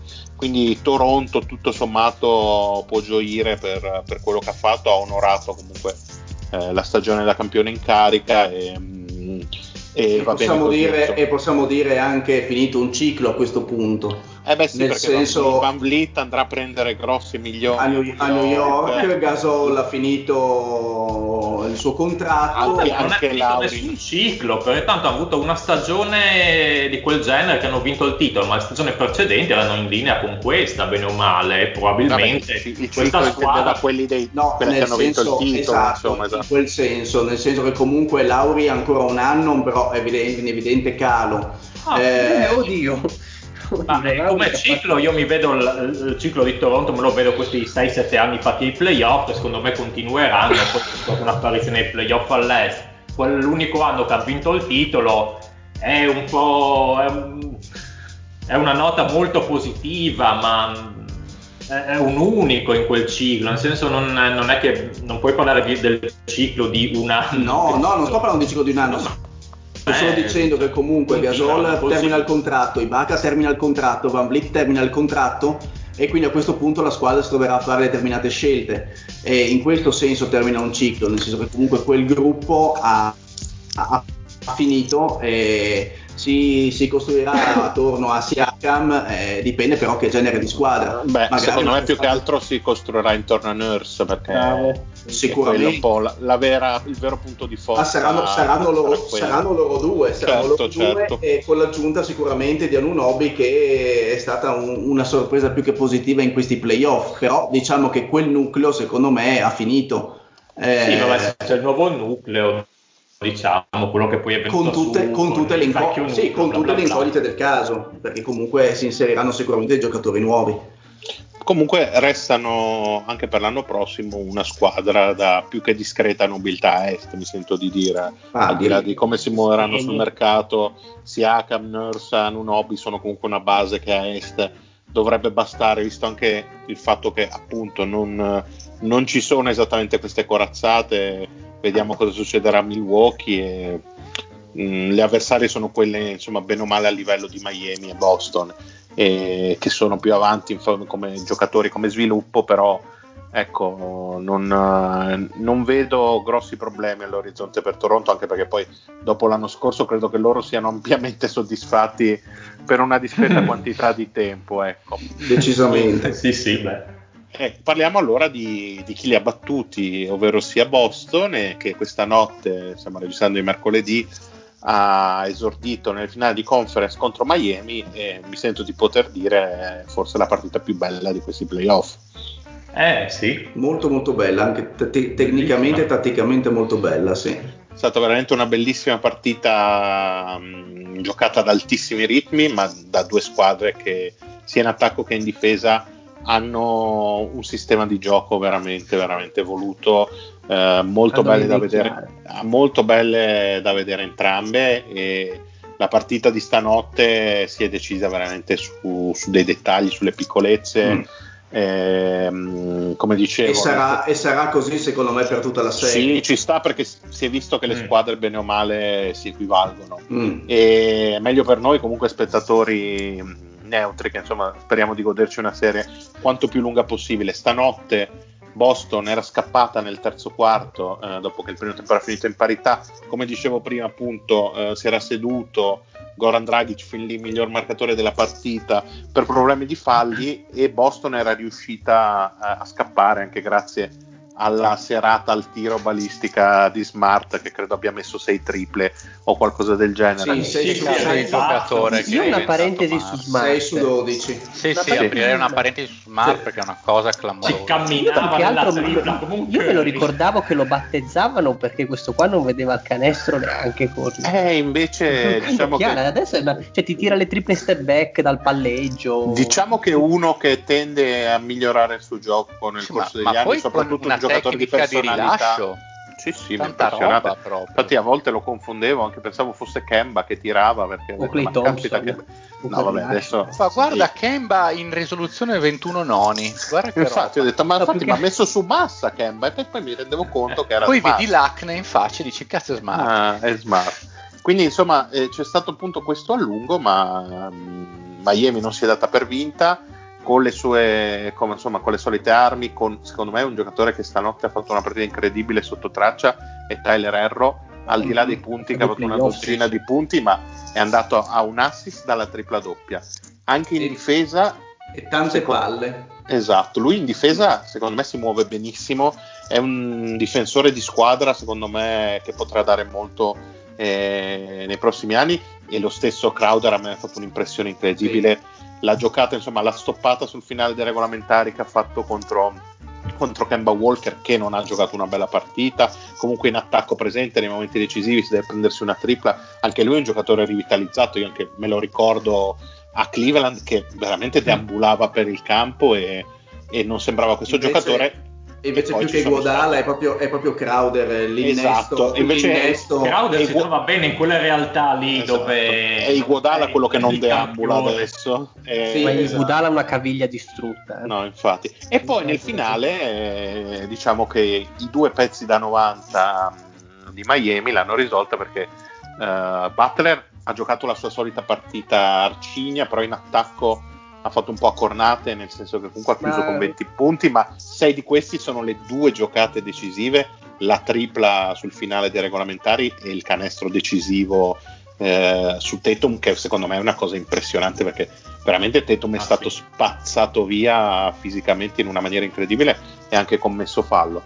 E poi c'è quello che penso rimarrà forse sicuramente come gesto di questi playoff per adesso, e anche nel corso degli anni ce lo ricorderemo, la stoppata di Adebayo è una cosa che onestamente lascia esterefatti ed è un che, giocatore che poi che... se la, guardandola dal vivo comunque in, in presa diretta non ha fatto così tanto effetto, no, perché si fa caso che i commentatori lui, non sono esclusi. Oddio, a me ha fatto effetto contro l'ho vista. Ma in realtà no, anche Adebayo è rimasto molto, replay, molto tranquillo e sereno dopo la stoppata, cioè non, ha, non si è esaltato particolarmente, sembrava una cosa abbastanza eh, così nel flow del gioco, niente di eclatante, mettiamola così. Sul, sul momento no mm. Comunque su Butler un, così un, a conferma di quello che diceva il Mario, comunque è tutta è tutte, tutte le serie nella bolla che fa così, cioè lui gioca la, le prime due gare, soprattutto i primi tre quarti molto guardingo, molto come se studiasse un po' la difesa avversaria, poi nei quarti quarti esplode e, e questa gara uno, probabilmente anche gara due, poi va bene, sparerà sessanta. Eh, probabilmente non farà quelle cifre così altisonanti, ma magari ti piacerà la giocata. No, ma quando conta, sì. eh, assolutamente quando, si va da lui. Quando quello conta, che, ma... quello che sorprende, perché anche lui, eh, sì. eh, eh, anche lui sta giocando dei playoff incredibili. Scusami, è, è, la, è la tranquillità, non so se siete d'accordo, con cui tutte e due le squadre sono, stanno in campo, nel senso, soprattutto Miami quando era sotto di dieci punti. Eh, ha continuato a proporre il suo gioco senza forzare soluzioni in attacco, trovando sempre, eh, come piace a Tauchar, le soluzioni più, più semplici, quelle, eh, i tiri dalla lunga distanza senza difensori addosso, oppure i passaggi eh, nel centro dell'area mismatch o comunque in situazioni favorevoli, quindi tutte giocate molto intelligenti, e comunque tutte e due le squadre hanno dimostrato di avere, veramente di avere eh, molta molta qualità mentale, nel senso eh, pochissime forzature, per quello secondo me la partita è stata anche molto bella da vedere, e, e in più poi volevo sottolineare la, comunque dalla parte di Boston eh, la prestazione di Tatum,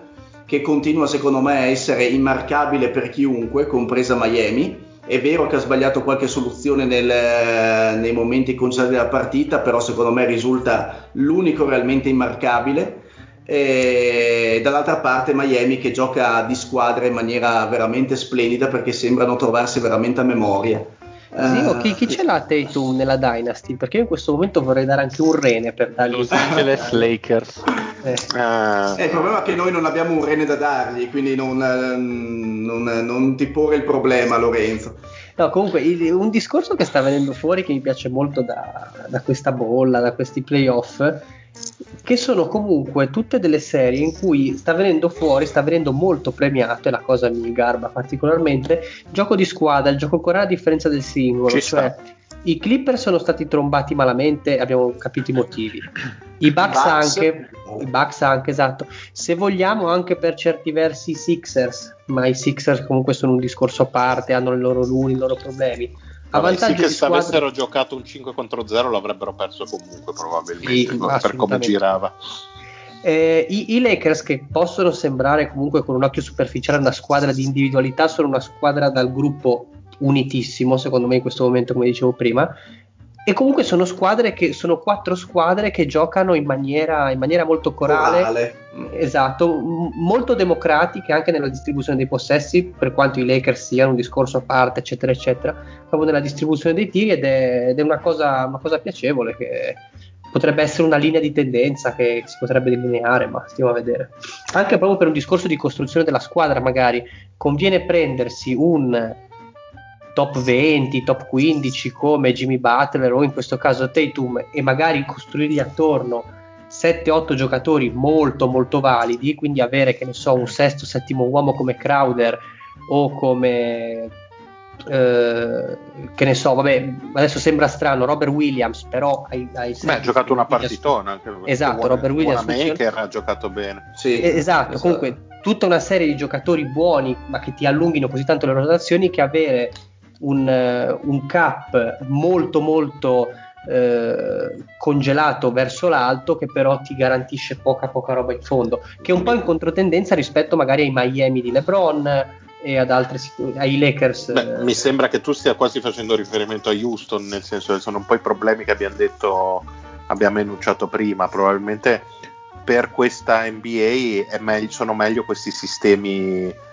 Uh, diciamo un po' così più democratici, forse che non, che non, no, la mia considerazione è, è un discorso da, perché siamo nella bolla quindi funziona così, quindi non c'è il fattore campo, eh, esattamente, e tutti i vari motivi, oppure infatti bisognerà discorso... aspettare l'anno prossimo insomma, per capire questa allora, cosa, vedere io, come si muoveranno se, queste squadre. Secondo me c'è un punto da aggiungere in questo senso, nel senso che funzionano meglio i sistemi democratici, devi avere il roster per cui riesci a farlo, che non è, che non è facile ovviamente, perché normalmente se hai la superstar e il sistema democratico fai fatica a farlo. Butler in questo senso è la non superstar ma star più atipica dell'N B A, perché è un giocatore al quale può andare benissimo fare otto punti in una partita ma difendere come un ossesso, e la partita dopo invece fare trenta, e soprattutto per avere dei sistemi così avanzati nell'N B A di oggi, in cui il talento secondo me è straordinario e comunque i giocatori sono più empowered, come si dice, no? Serve un allenatore superstar, sì, e avere vero. un allenatore superstar è difficile tanto quanto trovare un franchise player. Cioè, è come dire, è come dire oh, è, è come dire oh, il sistema dei Lakers funziona e eh, grazie c'è LeBron, di, Le- di giocatori di livello LeBron ce ne sono due tre nella Lega, lo stesso di Spolestra quanti ce ne sono? Un po' pessimissimi, sta, sta dimostrando che ce ne sono pochi al suo livello, anche perché è capace, e l'ha dimostrato negli ultimi anni, di adattarsi perfettamente ai giocatori che gli vengono. Oggi sembra, assomiglia molto all'allenatore, al numero uno della Lega. Sono d'accordo, sono molto d'accordo in questo momento, anzi secondo me c'è pochissima discussione, sì, sì, da ed fare. È ciò che rende così interessante questa serie, perché da, gli altri hanno un allenatore super e tanto e tantissimo talento, gli altri hanno tanto talento, allenatore super super super, super. Vero. Ma eh, facendo sempre il toto, toto scommesse, visto che secondo me possiamo valutare Toronto-Miami ancora sullo zero a zero, perché in fondo la partita ha dimostrato questo, cioè che le due squadre si equivalgono. Eh, quanto dareste in termini di percentuale favoriti Boston e quanto Miami per la finale, per l'anello? Ma io banalmente leggermente favorita Miami, ma semplicemente per il fatto che sono uno a zero, non peraltro, non peraltro sì. Sembra che il livello, il livello sia quello. Stiamo a vedere gli aggiustamenti, perché anche questa sarà una cosa interessantissima, mm-hmm. vedere questi due super allenatori come, come muoveranno le loro pedine, e da questo punto di vista Spurs ha un pochettino di esperienza in più ad altissimo livello, e quindi Miami è um, vagamente favorita, ma un pronostico apertissimo. Io nel mio cuore spero che vinca Boston, ma semplicemente per il fatto che non vorrei che Lorenzo si bullasse per mesi e mesi di, a, di aver pronosticato Miami in finale. Comunque gli va, da, va dato atto di averci visto abbastanza a lungo. Eh. Alla grande, cazzo. All, di donne non ci capirà, ma magari di basket un pochettino. Sì. Forse sì. E tu, Lorenzo? Ovviamente... Io ti dico Miami cinquantasette a quarantatré, un po' perché sono avanti, m- molto hipster come, come numeri, perché eh, quello, che mi, quello che mi dice Miami anche in queste partite qua, che comunque non mollano mai, cioè anche oggi sono stati meno quindici, qualcosa del genere, sì. Comunque anche in partenza Boston Eh, è riuscita a mettergli nei primi tre o quattro minuti della sabbia negli ingranaggi, proprio gli ha tol- dicevano i commentatori, Miami non ha il ritmo offensivo che aveva nelle partite contro Milwaukee, perché sono andati subito a togliergli quello con raddoppi, andandogli a pescare linee di passaggio, mettendogli tanta tanta pressione sulla palla. Loro hanno avuto questo momento di assestamento, poi magari vuoi che non giocavano da cinque sei giorni, può darsi anche quello. Sono andati sotto anche a metà secondo quarto, così una squadra, anche con Milwaukee, con Milwaukee le avevano prese le, le imbarcate anche pesanti. Questi non muoiono mai, cioè nel senso siamo meno quindici, chi se ne frega, continuiamo il nostro gioco, martelliamo, conquistiamo le palle, andiamo a prenderci i palloni in difesa e in attacco rimaniamo fedeli al nostro copione e non cambiamo. E per adesso continuano ad aver ragione, cioè no, non c'è una partita che dici cavolo spengo perché è finita, posso andarmene. Il bello, il bello del copione di Miami è che da una parte, soprattutto offensivamente sto parlando, seguono eh, dei, degli atteggiamenti molto lineari, no? Quindi questo, questi passaggi molto, eh, molto ordinati, questi scarichi sull'uomo libero, e dall'altra parte hanno quella commissione di follia dovuta penso alla giovane età di, di, soprattutto di Iero, faccio un esempio, che ti spara una, tri- una tripla in uscita dai blocchi oppure con l'uomo addosso, eh, nei momenti tra l'altro tempestica, eh, di, di, di tempistica più difficile della partita, te la piazza. Quindi secondo me sono una squadra che in questo momento è, è tecnicamente perfetta, poi magari potrà avere dei cali mentali, però tecnicamente la trovo perfetta. E... proprio eh, erro la cosa straordinaria è che lui comunque l'anno scorso era entrato nel draft come un tiratore e basta, un onesto esatto. tiratore che doveva lagare, ma questo fa tutto, cioè questo mm-hmm. ti fa il playmaker secondario, ti prende una quantità di rimbalzi in difesa clamorosa, muove bene, difende, esatto. esatto perché comunque era arrivato sì il tiratore bianco leggerino in difesa che te lo puntano sempre, questo in difesa è una rottura di palle. Poi anche al ferro oggi ha fatto due o tre canestri, cioè stanotte ha fatto due o tre canestri in un contropiede con l'eurostep clamoroso, sì. Cioè esatto, una coordinazione che dici da, da un tiratore non te l'aspetti, invece sono riusciti a trasformare anche un, una quindicesima pick in un giocatore di rotazione che puoi permetterti di tenere in campo dei possessi decisivi, anche perché hanno... Eh, come si chiama l'altro tiratore? Duncan Robinson. Duncan Robinson che... l'hanno panchinato e hanno tenuto infatti Crowder e Iero in, in, in campo nei momenti decisivi. Eh, aveva problemi di falli Duncan sì, Robinson. Sì. Non sì, ha sì, giocato benissimo. Sì. Eh. Ma anche quando è stato in campo non l'ha vista molto bene. Ha sparacchiato un po' e questo esatto. fa ben sperare per Miami, perché comunque è stato il miglior tiratore della stagione per loro, vicino al quarantacinque per cento, e sarà ancora un'arma importante, soprattutto nei finali, perché se devi preoccuparti di due tiratori come Iero e di Duncan Robinson, combattere Adebayo e magari il, il Dragic della situazione, diventi una squadra veramente difficile da affrontare nei finali.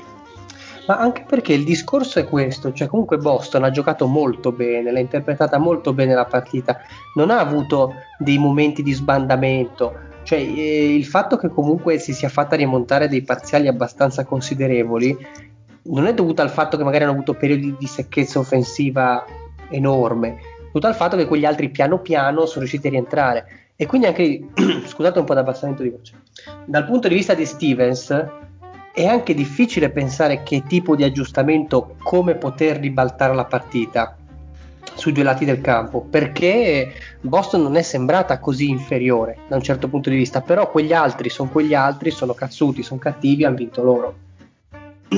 L'unico appunto che mi sento di fare a Boston è stata la gestione dell'ultimo pallone dei regolamentari, perché con la partita in parità insomma si poteva creare qualcosa di meglio. Ah, beh, sì. Un isolamento per un tiro da nove metri di Tatum, sì, aveva tutti i secondi. Esatto, e poi sì. su, soprattutto in pareggio, perché c'era stata la fesseria insomma di Miami col fallo prima della rimessa, e quello è forse l'unico appunto. Comunque anche la giocata decisiva, Eh, lì semplicemente Adebayo è stato più bravo di Tatum, eh, non mi sento di fare una colpa. Tatum aveva fatto la cosa giusta, aveva preso la linea di penetrazione, poi è andato per chiudere di potenza, non se lo aspettava neanche lui.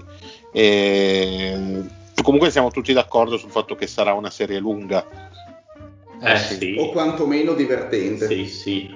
Io invece non ve l'ho chiesto prima perché mi sembrava scontato, ma velocemente facciamo un giro del pronostico per per la finale a Ovest. Pat, cosa dici? A Ovest? Ma sì. Vabbè, io vedo i Lakers che credo passino abbastanza facilmente. Del tipo? Esponiti, ma... esponiti. Beh, facilmente vuol dire quattro a zero, quattro a uno. Dico in cinque. In cinque, zio? Ma sono indeciso tra sei e sette partite. Addirittura? Mm. Sì. Eh no, se sono sette passa a Denver.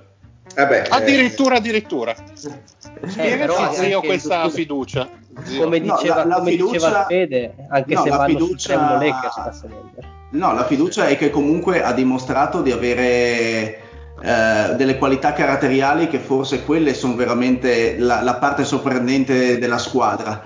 Eh, è vero anche, e potrebbe pesare, il fatto de, di venire da due serie di sette partite l'una. A livello di stanchezza fisica potrebbe pesare, però è anche vero che l'aspetto mentale, quindi l'entusiasmo per una squadra anche così giovane, l'entusiasmo di aver battuto comunque due squadre sulla carta, una più ostica tatticamente, l'altra più forte tecnicamente, eh, potrebbero in qualche modo fargli vincere qualche partita in più. E sono anche convinto che eh, potrebbero in serata positiva dal tiro perimetrale creare qualche problema ai Lakers. Fede? Secondo me i Lakers in sei, non mi stupirei vincessero in cinque. Questo perché comunque i, i Lakers, secondo me, grazie anche alla, alla serie coi Rockets, secondo me si sono trovati nella condizione di riuscire a rifinire meglio le loro rotazioni, nel senso che an- si sono dovuti impegnare comunque, perché poi una volta che so- hanno trovato la quadra, e dopo che Houston si è liquefatta, le ultime due partite come ho detto non ci sono state, però in gara due e in gara tre hanno dovuto giocare per davvero, e secondo me sono entrati definitivamente in, in forma.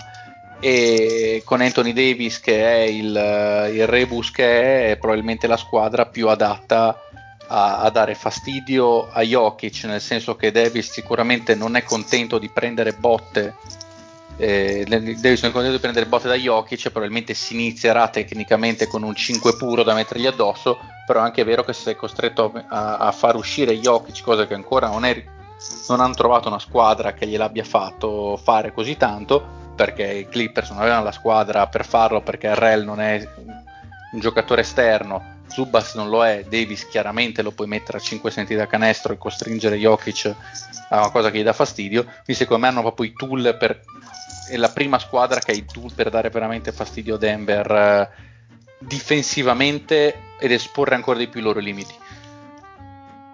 Lore? Io dico i Lakers in sei, da una motivazione molto più cazzara rispetto a quella comunque ottima e puntuale del Fede. I Lakers storicamente in questi playoff perdono gara uno, quindi andranno sotto uno a zero. LeBron ti, te le vince tre di fila. Colpo di coda dei Nuggets ad andare sul tre a due. LeBron, che è una faina, dice: non facciamo la stessa fine delle, delle, altre, delle altre due, la portiamo a casa. Quindi quattro a due Lakers e, e, e, bu- e buoni tutti. Dal punto di vista tecnico e tattico, sui vari discorsi Jokic e Anthony Davis sottoscrivo pienamente, però non escludo che magari due così, magari partite no, ad alte percentuali.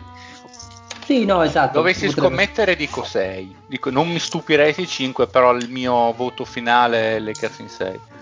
Allora, anch'io sono sulla vostra stessa falsariga, e penso insomma che tra cinque e sei sia un po' la quota giusta.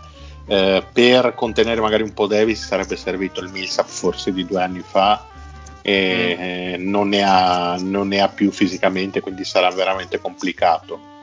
E, è anche vero d'altra parte che probabilmente Murray contro gli esterni dei Lakers potrebbe farne quaranta di media, però dubito possa bastare, soprattutto perché, come dicevamo prima, il gioco, il gioco di Denver alla lunga può diventare, eh, può diventare monotono e ripetitivo, e comunque i Lakers hanno dimostrato che in difesa di squadra possono comunque eh, ingabbiare le partite. Quindi insomma diciamo anche... che i The Homies vedono già... Eh, i Lakers trionfanti lanciati verso la finale, anche perché comunque Denver non è che te le vince in difesa le partite, quindi no, magari possono dire benissimo: ma Anthony Davis faccene cinquanta, a noi tanto va bene lo stesso. Eh no, è un discorso che non si può fare. No, no, vabbè, sì, è, è molto estremizzato come, come no, no, dico no, nel senso chiaro, no, no, eh, ci sta che comunque i Lakers hanno eh, due modi per vincerla, questo era quello che volevi dire, mentre Denver sostanzialmente vi- nasce e muore con l'attacco. Sì, sì, sì, esatto, esatto, esatto Mongi.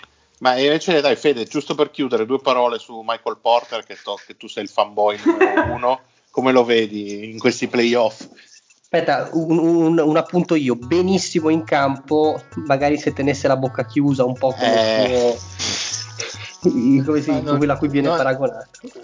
Sì, sì, beh, eh, si capiva già dal fatto che secondo lui le mascherine, mascherine erano un'oppressione dei poteri forti per controllarci.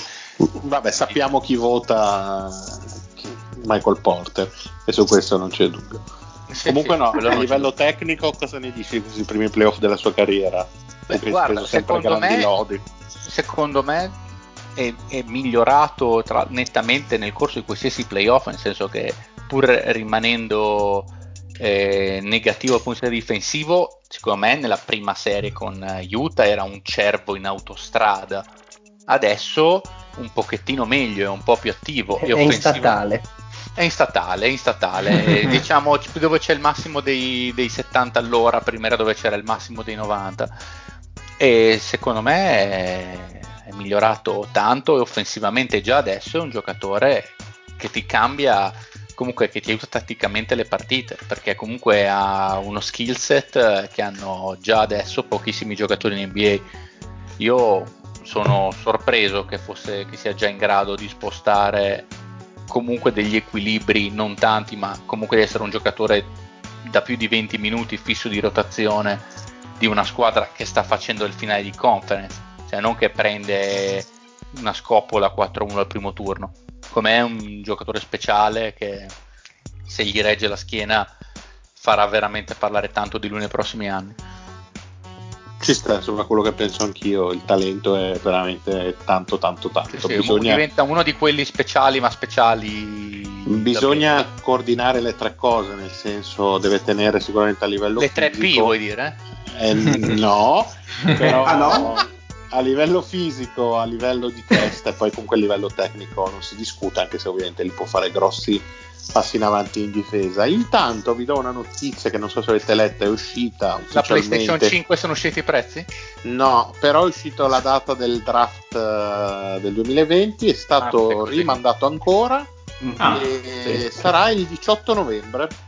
Eh, Ma quindi lo, lo chiamiamo tra un po'.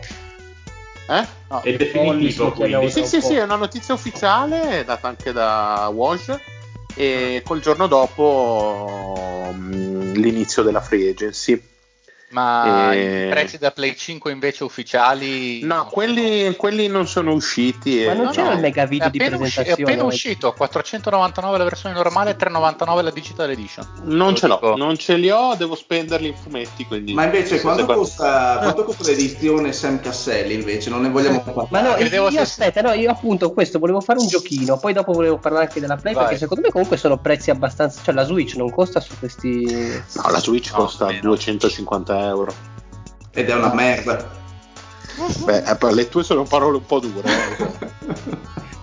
eh, fa- facciamo un bel, visto che sono sei senza panchina, facciamo un toto panchine. Vai, vai. Mi piace. Ce li hai? Allora andiamo, andiamo in ordine alfabetico, in ordine di mostraggine, come preferite. Vai tu. Allora io vi do i nomi sognare. e voi mi dovete dare un nome secco, chi vedete bene, perché vediamo, facciamo le panchine dei The Homies, no? Cominciamo da una delle più difficili, Philadelphia settantasei ers. Tyronn Lue o Donovan? Eh, Donovan eh, non mi dispiacerebbe.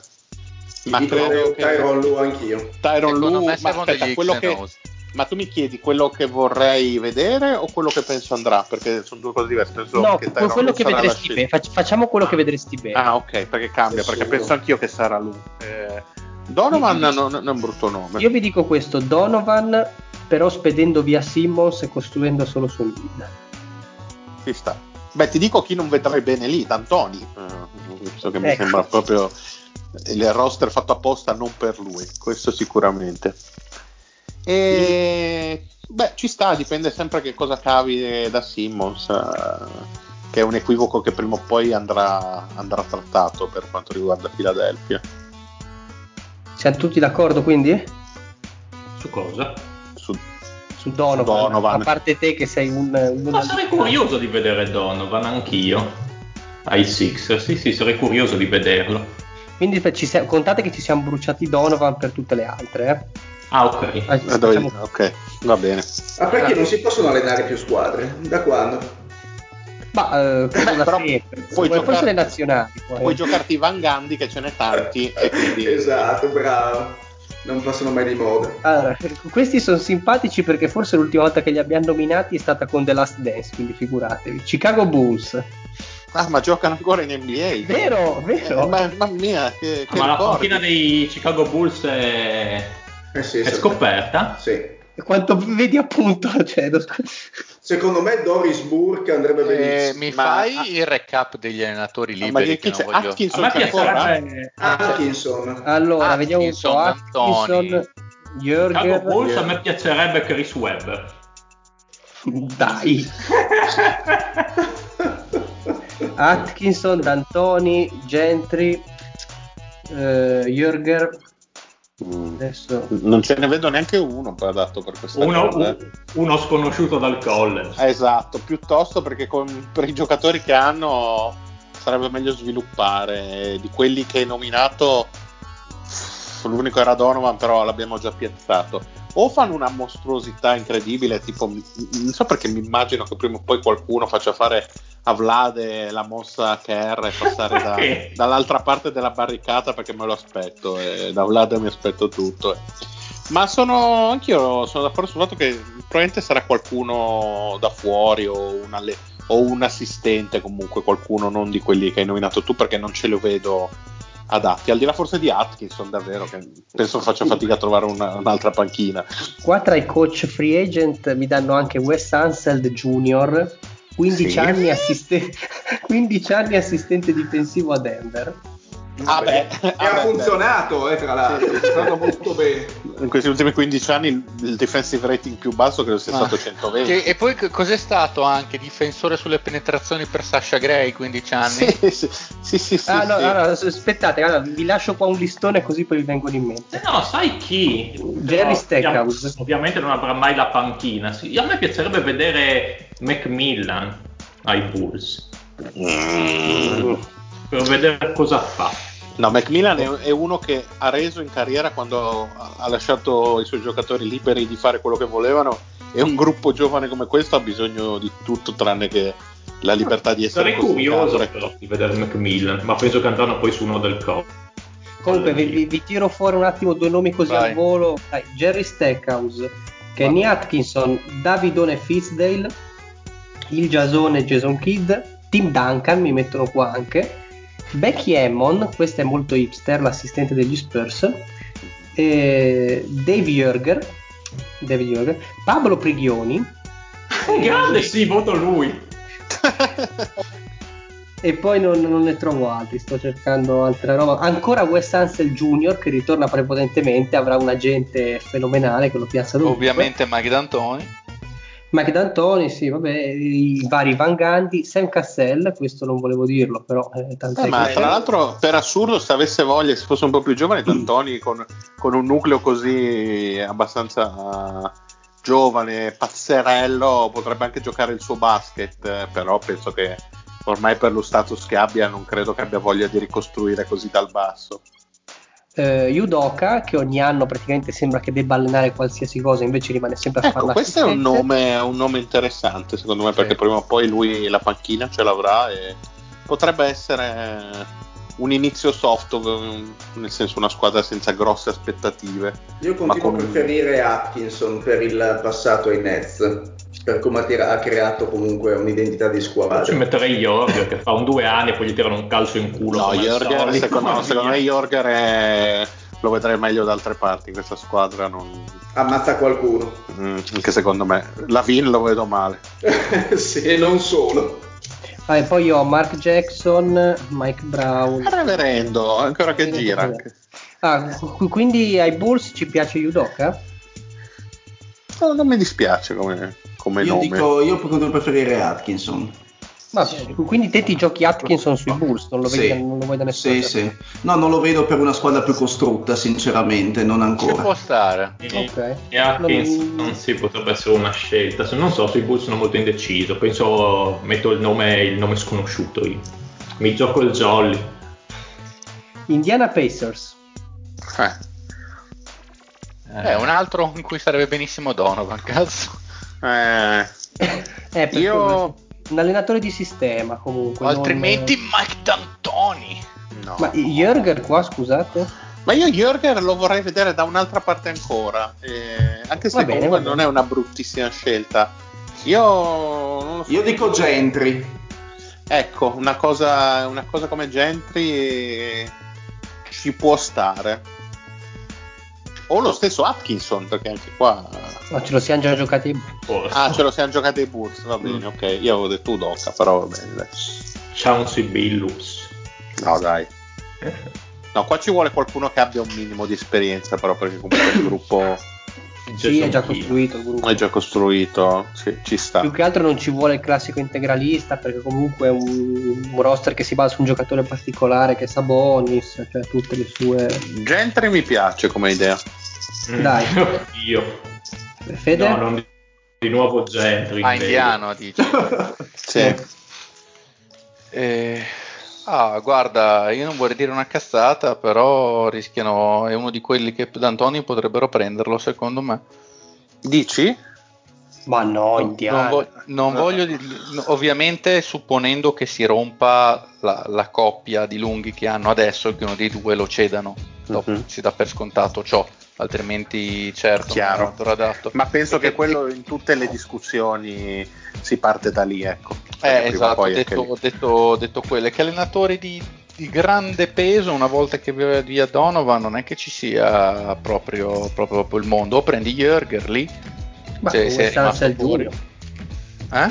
Wes Unseld Junior Ah, giusto, perché hanno bisogno di difesa. Ma fammi vedere che faccia sto Wes Unseld. No, se ne vuoi uno di peso prendi Fizdale, che ne so. No, eh, Fizdale no, oddio. No, il mio sosia. Secondo me si è bruciato, sbaglierò. Fizdale ormai. No, ma, per eh, ma se stai a sentire, se senti Alberto, comunque un pensiero che condivido abbastanza dopo quello che ho visto già a Memphis, per i tifosi di Memphis che guardavano tutte le partite era abbastanza monnezza. Poi vabbè, era un personaggio, eh, come era il tormentone quello di Fizdale, Take That for Data, tutte quelle stronzate sì, lì. Take That for Data. Eh, andiamo oltre, vai. Quindi firmiamo Gentry. Indiana, firmiamo... a me piacerebbe Udoka. Dai, mm, ci, ci sta.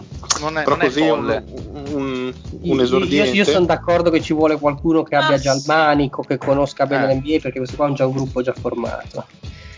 Ma, da, ma D'Antoni è vecchio. Secondo me devono dare una scossa al gruppo formato. Madonna, che smascellata che ha Wes Hansel Junior Quello va a Houston. Cioè, è brutto quasi come Middleton, che penso siamo delle persone più brutte della faccia della terra. Beh, adesso sei molto scortese. Sì, un no, po diciamo po che coi soldi che ha, un apparecchio per i denti se lo poteva pure permettere. Ma se ha fatto quindici anni l'assistente a Denver, secondo me non è che c'ha tutti sti oh, soldi. O magari c'è anche una figa come moglie. No, no, Middleton dicevo io. Ah, scusa, ah. ok. Poi fermo restando che quello che ha appena firmato, voglio dire, se ne sbatte anche il cazzo, si fa il grill come Lil Wayne, se ne sbatte i coglioni, si mette i carati nei, nei denti, cazzo viene. Ok, sì, Thunder. Si ricostruisce, secondo me. Si butta giù? Secondo me allenatore... Mi piacerebbe vedersi Mark Jackson. Secondo Così. me, secondo me, la Brown. Chi? Brett Brown? Sì. Ah. Il diavolo? Il demonio? Brett Brown, oddio. Sentilo. Hmm, sai che non è facile però questa. Jorger, Jorger, Jorger è pedalare, si fa i playoff per altri tre o quattro anni. Ah, se, ma se io, no, se io Jorger è il nome che volevo Milan. Giocarmi per a Toto Cupo, però dall'inizio. Chiami McMillan di cuore, insomma. Ma ti piace tanto McMillan? Che lo metteresti in tutte le squadre. Grande giocatore cap- dei Supersonics, insomma. Sì, ho capito, ma ha finito quella del... dell'epoca del giocatore. Oh, ma chiami. Beh, ma scusa, visto i risultati che ha ottenuto sia con Gallinari che con Chris Paul, perché non D'Antoni? Soprattutto i risultati con Gallinari.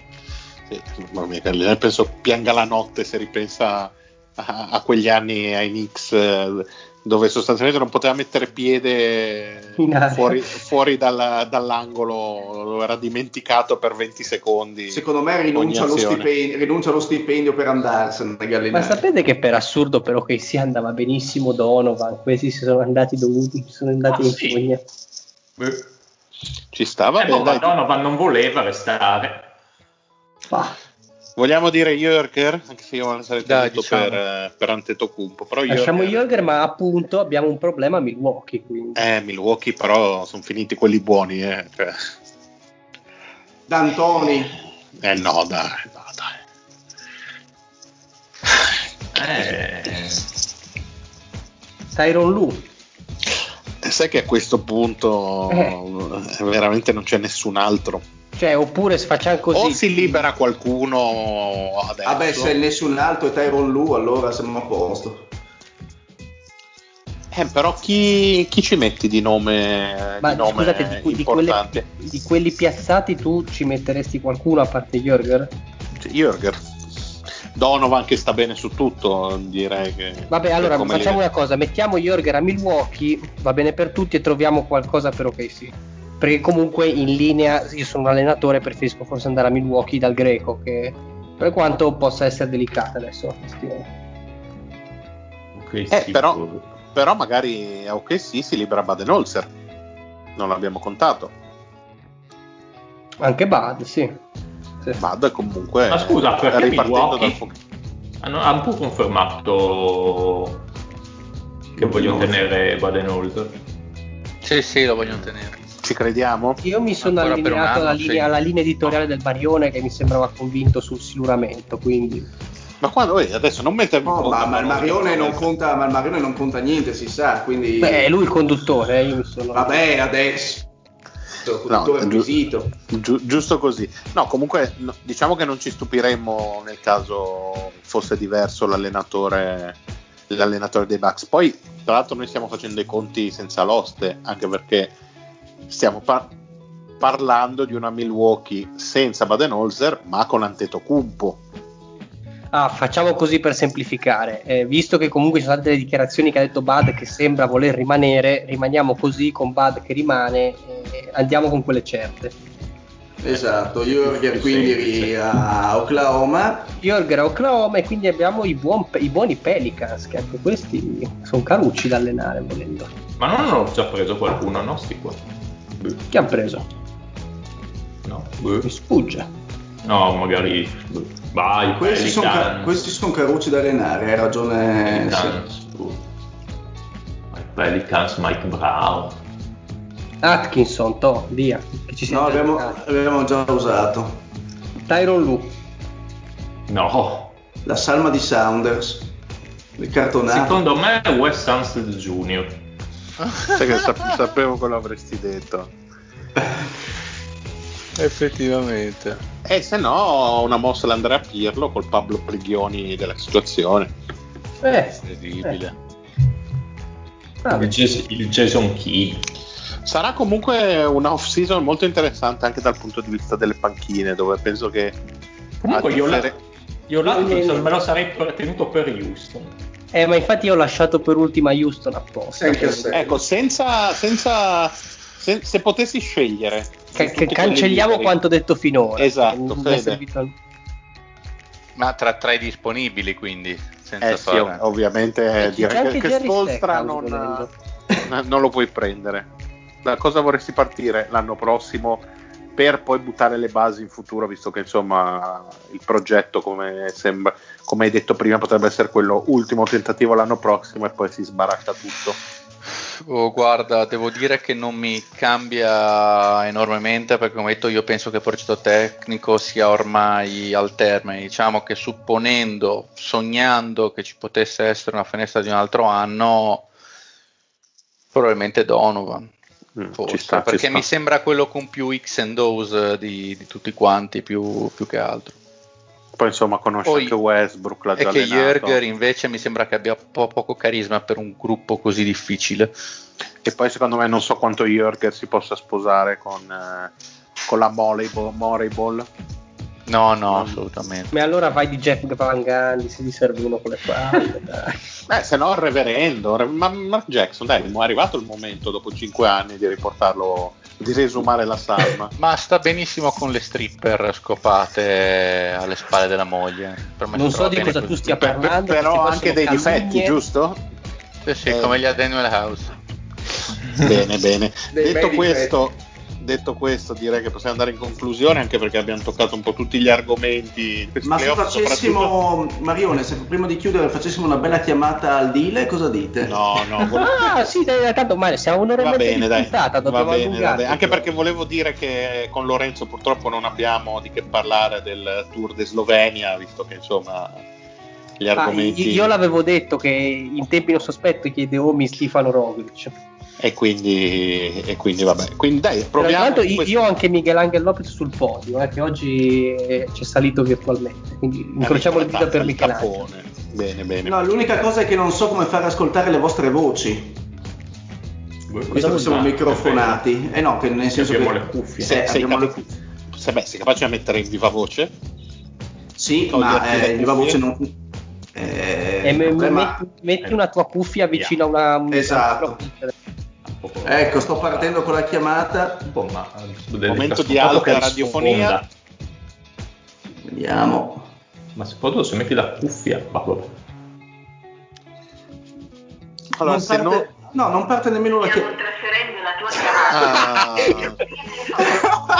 Scusate, allora, scusate, Vodafone, informazione gratuita, il numero delle chiamate sta in questo momento sborrando come un cane. Eh sì, secondo me ha riempito già una parete, poi nei prossimi giorni penserà a tinteggiare. E dire che suo papà aveva, da, aveva riverniciato da poco. Eh, ma Adesso, ovvi- ovvi- ovviamente sarà, sarà cacciato non dalla bolla giallo. Di casa sua per avere, insomma...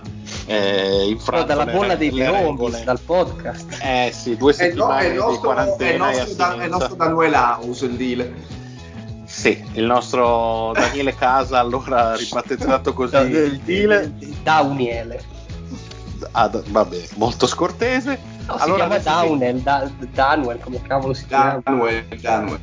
Vabbè, non stiamo a mettere i puntini su lei, già c'ha tanti problemi il ragazzo, e non sto parlando di Daniel House. E con questa andiamo in chiusura. Allora, un saluto al, allo zio. Che zio. Bello sposare!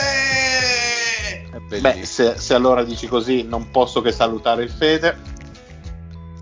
Beh, Bella Regaz, l'importante è sborare a quanto pare a prescindere. E vedi che allora Mark Jackson è il tuo allenatore. Eh, a nome benissimo. Esatto, a nome di tutti i piemontesi che oggi hanno vissuto una grande giornata di libertà e partecipazione, un saluto a Lorenzo. Ma, eh, non ho vissuto nulla di tutto questo, però buonanotte a tutti, e comunque vorrei ricordare agli ascoltatori che quando comincerà il giro io e il Marione vi spareremo una bella mezz'ora di analisi insieme, perché... avremo un grande ospite, verrà anche Gennaro di, de, della squadra di Oklahoma del, della, della Dynasty, perché abbiamo scoperto essere un grande appassionato che gestisce anche un canale YouTube ah, io sul ciclismo. Pensavo ah, va bene, va bene. Gennaro, Gennaro di Gomorra. Lui che... non lo sa ancora, eh, però noi lo chiameremo. È, è già stato invitato, se mi già... Faremo una chiamata solita in diretta, ma temo che parta di nuovo la Vodafone, non sarebbe carino.